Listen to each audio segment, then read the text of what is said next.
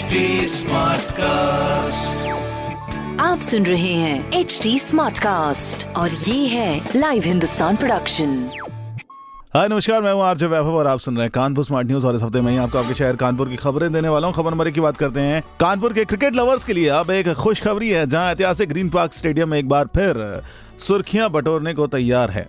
जहाँ ऐतिहासिक green park stadium एक बार फिर सुर्खियाँ बटोरने के लिए तैयार है, क्योंकि 25 से 29 नवंबर के बीच यहाँ इंडिया वर्सेस न्यूजीलैंड का टेस्ट मैच खेला जाएगा।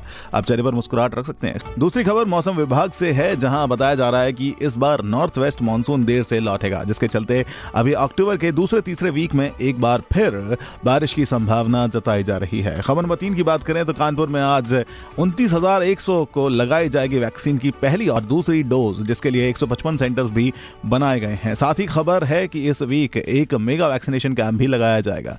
ऐसी खबरों के लिए आप पढ़ सकते हैं हिंदुस्तान अखबार। कोई सवाल हो तो ज़रूर पूछेगा on Facebook Instagram and Twitter हमारा हैंडल है at the rate H T और ऐसे पॉडकास्ट सुनने के लिए लॉग ऑन टू www.htsmartcast.com आप सुन रहे हैं एच डी स्मार्ट कास्ट और ये था live Hindustan production HD Smartcast.